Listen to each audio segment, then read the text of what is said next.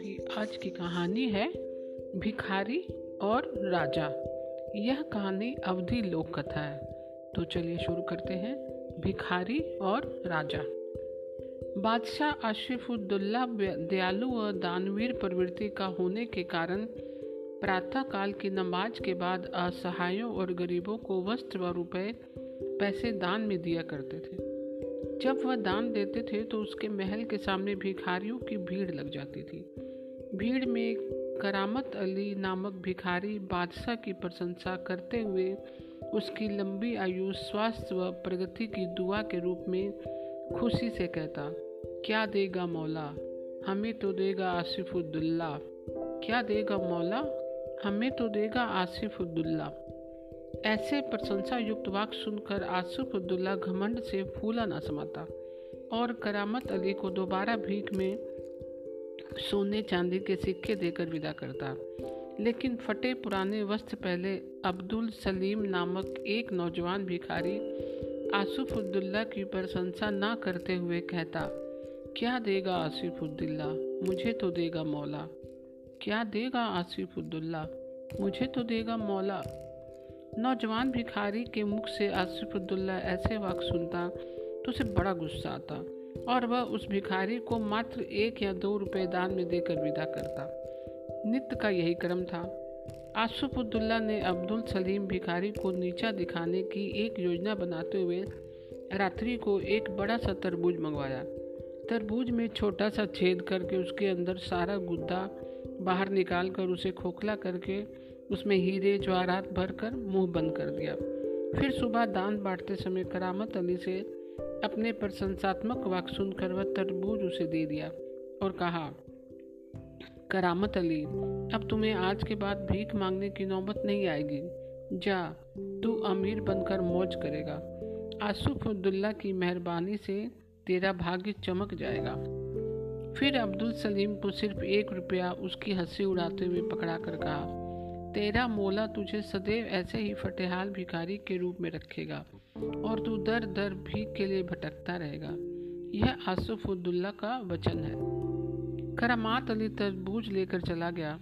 उसे आसिफ़ उद्दौला पर बड़ा गुस्सा आया और मन ही मन में कहने लगा, मैं तो क्या देगा मौला, देगा तो देगा आसिफ़ उद्दौला कहकर बादशाह की प्रशंसा करता नहीं थकता। उस प्रशंसा के इनाम के बदले में मुझे मात्र 4 पैसे का यह तरबूज मिला। धिक्कार है आसिफ़ उद्दौला की बादशाहत पर। इसी सोच में डूबे हुए करामत अली के पास वह नौजवान पहुंचा और बोला, भाई क्यों पछताते हो? तुम्हें यह तरबूज पसंद ना आया तो चिंता क्यों करते हो? लो यह 1 रुपया और तरबूज मुझे दे दो। मेरी बीमार पत्नी को तरबूज बहुत पसंद है। यह कहकर करामत अली से अब्दुल सलीम ने वह तरबूज 1 रुपये में खरीद लिया और दोनों अपने अपने घर चले गए। करामत अली ने 1 रुपये से चने खरीद कर खाए और अपने बच्चों को खिलाए। उधर अब्दुल सलीम ने वह तरबूज खुशी खुशी अपनी पत्नी के सामने रखा और अपने कृपाशील व दयावान मौला यानी ईश्वर का नाम लेकर चाकू से तरबूज के 2 टुकड़े किए तो तरबूज में से हीरे जवाहरात निकल कर बाहर आ गए। हीरे जवाहरातों का ढेर अपने सामने देखकर अब्दुल सलीम व उसकी पत्नी को अत्यधिक प्रसन्नता हुई और ईश्वर को धन्यवाद देकर एक साथ बोले, क्या देगा आसिफ़ उद्दौला, हमें तो देगा मौला। वाह मौला, तू ही गरीबों का मददगार है। हमारी तो गरीबी दूर हो गई। अब आज के बाद अब्दुल सलीम कभी भी आसिफ़ उद्दौला के दर पर भीख मांगने नहीं जाएगा। दूसरे दिन प्रातः काल फर्ज के नमाज के बाद भिखारियों की भीड़ में करामत अली बिना कुछ बोले चुपचाप आसिफ़ उद्दौला के सामने भीख मांगने पहुंच गया और अब्दुल सलीम वहां नहीं आया तो बादशाह को बड़ा रंज हुआ। उसने करामत अली को निकट बुलाकर पूछा, करामत अली, आज तुमने क्या देगा मौला, हमें तो देगा आसिफ़ उद्दौला वाक्य क्यों नहीं बोला? तुम्हारी दरिद्रता तो हमने तरबूज के जरिए कल ही मिटा दी थी और आज तुम उसी हाल में वापस चुपचाप भीख मांगने चले आए। करामत अली ने क्रोधित होकर तरबूज को 1 रुपये में अब्दुल सलीम को बेचने वाली बात बादशाह आसिफ़ उद्दौला को विस्तार से बताई तो आसिफ़ उद्दौला की आंखें खुली रह गई। अब उसे एहसास हुआ कि अब्दुल सलीम सत्य कहता था। क्या देगा आसिफ़ उद्दौला, मुझे तो देगा मौला। बादशाह आसिफ़ उद्दौला ने अपनी गलती के लिए ईश्वर से क्षमा मांगी और घमंड करना छोड़ दिया। तो दोस्तों, आज की कहानी आपको कैसी लगी? मैं कल फिर एक नई कहानी के साथ उपस्थित होंगी। तब तक के लिए नमस्कार दोस्तों।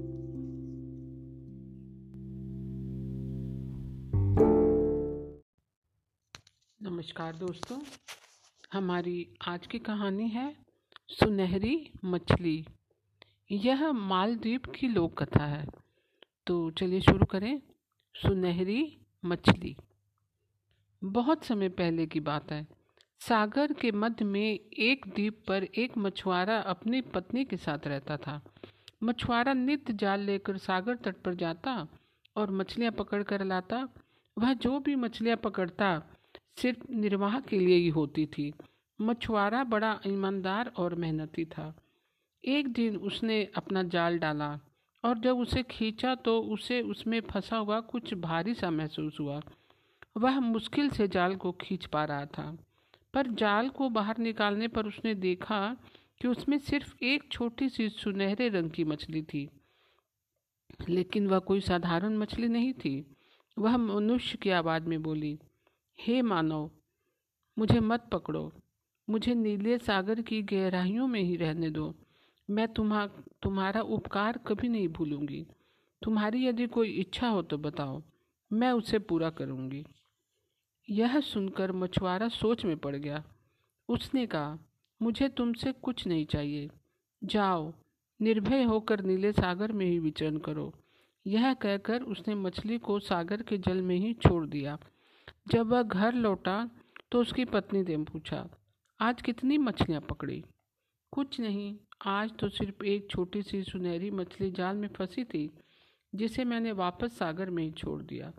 वह मनुष्य की आवाज़ में बोल रही थी, मुझे छोड़ दो, बदले में कोई इच्छा हो तो बताओ, मैं उसे पूरा करूँगी। मैंने उससे बदले में कुछ भी नहीं मांगा और उसे स्वतंत्र छोड़ दिया। मछुआरे ने कहा।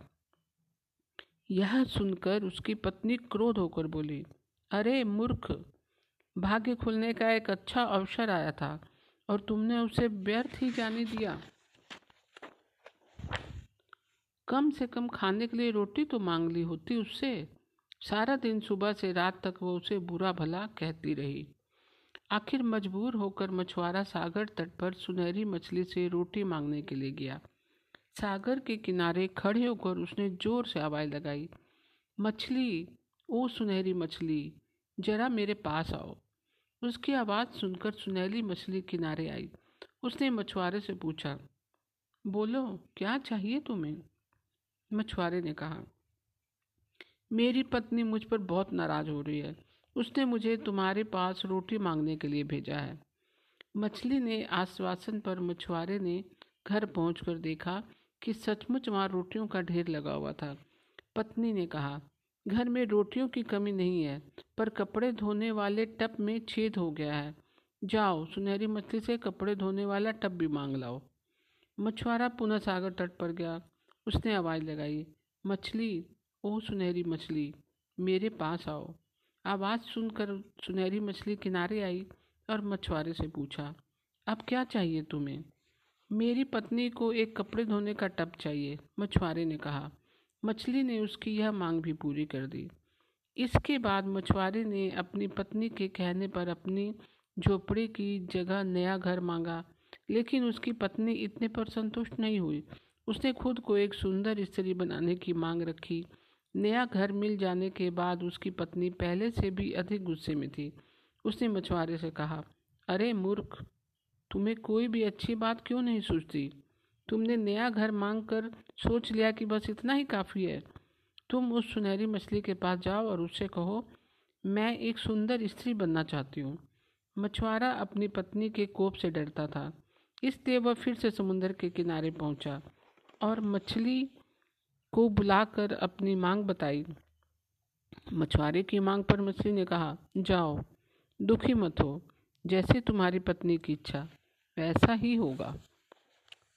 मछुआरा घर पहुंचा तो उसने देखा इस बार उसके पुराने घर के स्थान पर एक 3 मंजिला भव्य मकान था। उसमें कई नौकर चाकर काम में लगे थे और उसकी पत्नी एक ऊंची कुर्सी पर सज धज कर विराजमान थी। उसने अपनी पत्नी से कहा, कैसी हो मेरी सुंदर रानी? पत्नी यह सुनकर गुस्से से आग बबूला होकर चीखी, अरे बेशरम, मेरे जैसी सुंदर स्त्री को अपनी पत्नी कहने की तुम्हारी हिम्मत कैसे हुई? नौकरों, इधर आओ, इस व्यक्ति को पकड़कर 40 चाबुक लगाओ जिससे इसके होश ठिकाने आ जाएं। आदेश पाकर दौड़ते हुए नौकर आए और उसकी गर्दन पकड़कर खींचते हुए अस्तबल में ले गए। वहाँ उसे चाबुक से इतना मारा कि वह बड़ी मुश्किल से खड़ा हो सका। इसके बाद उसकी पत्नी ने उससे कहा, अब से तुम इस घर के नौकर हो। यह कहकर उसने एक झाड़ू थमाकर उसे पूरे घर की सफाई का कार्य सौंप दिया। बेचारे मछुआरे का तो जीवन ही नरक हो गया। वह सोचता, कैसी स्त्री है ये, अच्छे दिन आने पर अब वह मुझे अपने पति भी नहीं समझती। कुछ समय बाद उसने पुनः मछुआरे को बुलाया और कहा, जाओ उस सुनहरी मछली को फिर से कहो कि मैं अब रानी बनना चाहती हूँ। मछुआरे की मांग पर सुनहरी मछली ने उसकी पत्नी को रानी भी बना दिया। मछुआरा जब घर वापस आया तो उसने देखा कि पहले वाले घर के स्थान पर अब एक सोने का भव्य महल था। सैनिक महल के चारों तरफ निगरानी कर रहे थे। उसकी पत्नी रानी की तरह रत्न जड़ित पोशाक में महल के बाहर मनोरम दृश्य को निहार रही थी। धीरे धीरे वह रानी की जिंदगी से भी ऊब महसूस करने लगी। उसने सैनिकों को आदेश दिया, जाओ मेरे मछुआरे पति को मेरे सामने हाजिर करो। सैनिकों ने अविलंब मछुआरे को उसके सामने हाजिर किया। उसने कहा, सुनो, अभी जाओ और सुनहरी मछली से कहो कि अब मैं पूरे सागर की मालकिन बनना चाहती हूँ, जिससे उसमें रहने वाली सभी मछलियाँ मेरा आदेश माने। मछुआरे ने उसकी बात मानने से इनकार कर दिया, पर स्त्री की धमकी के आगे उसका इनकार करना व्यर्थ रहा। अतः विवश होकर वह पुनः तट पर गया और सुनहरी मछली को फिर आवाज़ लगाई, पर बहुत देर तक पुकारता रहा। जब कहीं मछली उसके पास आई, उसने आते ही पूछा, बोलो अब क्या चाहिए तुम्हें? तब मछुआरे ने दुखी स्वर में कहा, मेरी पत्नी का लालच धीरे धीरे बढ़ता जा रहा है। अब वह सागर की मालकिन बनकर मछलियों पर राज करना चाहती है। यह सुनकर सुनहरी मछली ने इस बार मछुआरे को कुछ भी नहीं कहा। वह पीछे मुड़ी और सागर में जाकर विलुप्त हो गई। मछुआरा वापस अपनी की पत्नी के पास आया। उसने देखा कि महल के स्थान पर अब पहले की तरह वहाँ टूटी फूटी झोपड़ी है। नौकर चाकर और सैनिक सभी गायब हो गए हैं। झोपड़ी के अंदर उसकी पत्नी फटे पुराने कपड़ों में दुखी होकर बैठी है। उसे अपने किए पर काफ़ी पछतावा हो रहा था। मछुआरा व उसकी पत्नी दोनों पहले की तरह ही जीवन यापन करने लगे। मछुआरा रोज़ जाल लेकर सागर तट पर मछलियाँ पकड़ने जाता, पर अब उसके जाल में सुनहरी मछली फिर कभी नहीं आई। तो दोस्तों, आज की कहानी आपको कैसी लगी? मैं कल फिर एक नई कहानी के साथ उपस्थित होंगी। तब तक के लिए नमस्कार दोस्तों।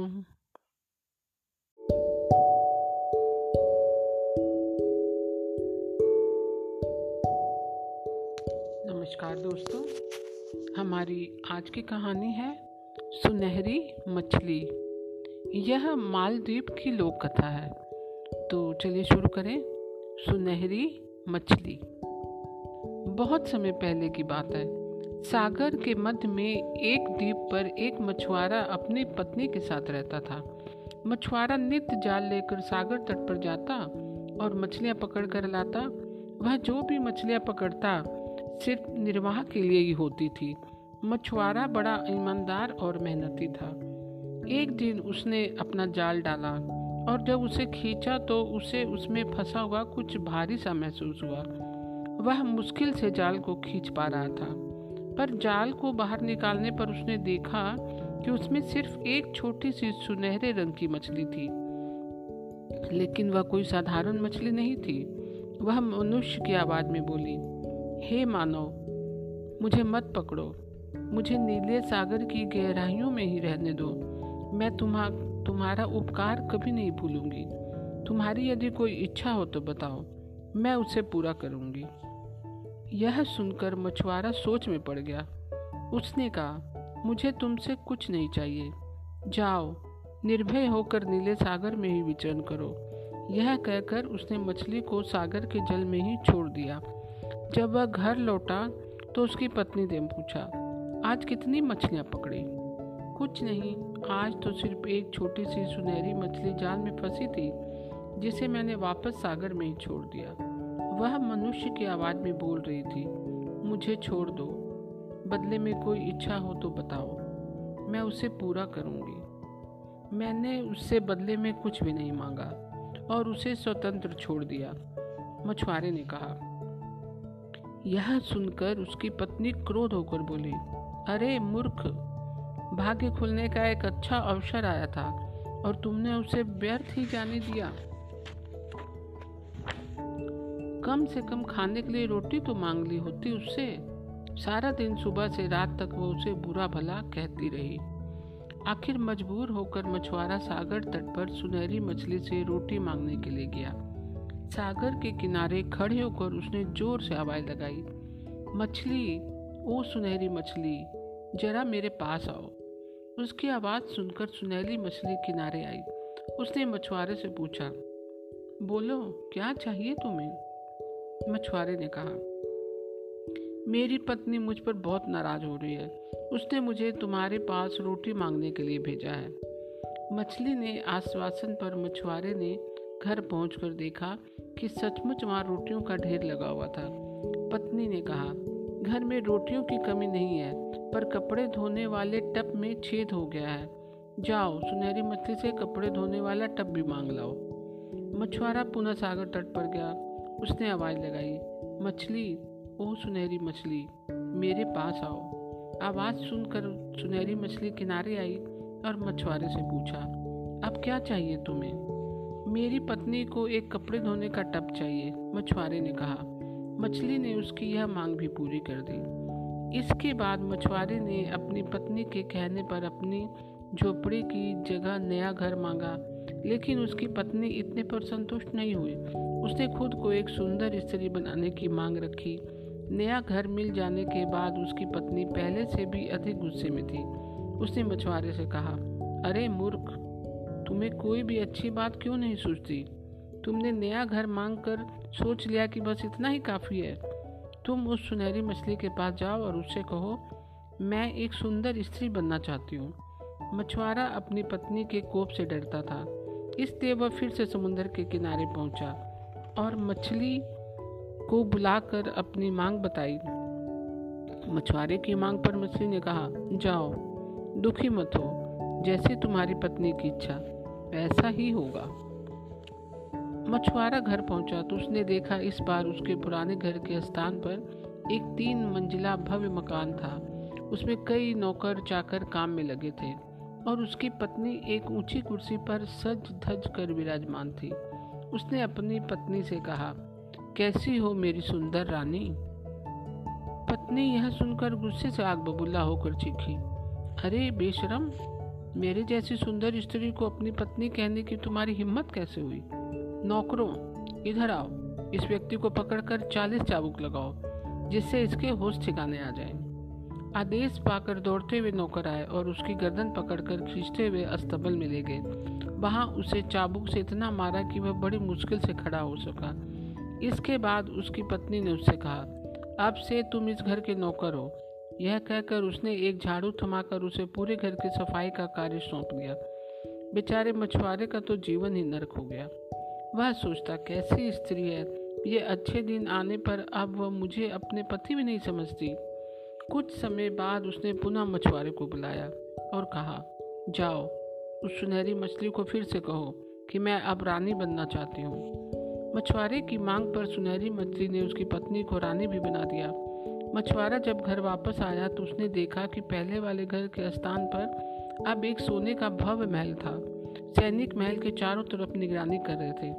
उसकी पत्नी रानी की तरह रत्न जड़ित पोशाक में महल के बाहर मनोरम दृश्य को निहार रही थी।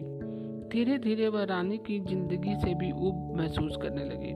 उसने सैनिकों को आदेश दिया, जाओ, मेरे मछुआरे पति को मेरे सामने हाजिर करो। सैनिकों ने अविलंब मछुआरे को उसके सामने हाजिर किया। उसने कहा, सुनो, अभी जाओ और सुनहरी मछली से कहो कि अब मैं पूरे सागर की मालकिन बनना चाहती हूँ, जिससे उसमें रहने वाली सभी मछलियाँ मेरा आदेश माने। मछुआरे ने उसकी बात मानने से इनकार कर दिया, पर स्त्री की धमकी के आगे उसका इनकार करना व्यर्थ रहा, अतः विवश होकर वह पुनः तट पर गया और सुनहरी मछली को फिर आवाज़ लगाई, पर बहुत देर तक पुकारता रहा। जब कहीं मछली उसके पास आई, उसने आते ही पूछा, बोलो अब क्या चाहिए तुम्हें। तब मछुआरे ने दुखी स्वर में कहा, मेरी पत्नी का लालच धीरे धीरे बढ़ता जा रहा है, अब वह सागर की मालकिन बनकर मछलियों पर राज करना चाहती है। यह सुनकर सुनहरी मछली ने इस बार मछुआरे को कुछ भी नहीं कहा। वह पीछे मुड़ी और सागर में जाकर विलुप्त हो गई। मछुआरा वापस अपनी की पत्नी के पास आया। उसने देखा कि महल के स्थान पर अब पहले की तरह वहाँ टूटी फूटी झोपड़ी है। नौकर चाकर और सैनिक सभी गायब हो गए हैं। झोपड़ी के अंदर उसकी पत्नी फटे पुराने कपड़ों में दुखी होकर बैठी है। उसे अपने किए पर काफ़ी पछतावा हो रहा था। मछुआरा व उसकी पत्नी दोनों पहले की तरह ही जीवन यापन करने लगे। मछुआरा रोज जाल लेकर सागर तट पर मछलियाँ पकड़ने जाता, पर अब उसके जाल में सुनहरी मछली फिर कभी नहीं आई। तो दोस्तों, आज की कहानी आपको कैसी लगी? मैं कल फिर एक नई कहानी के साथ उपस्थित होंगी। तब तक के लिए नमस्कार दोस्तों।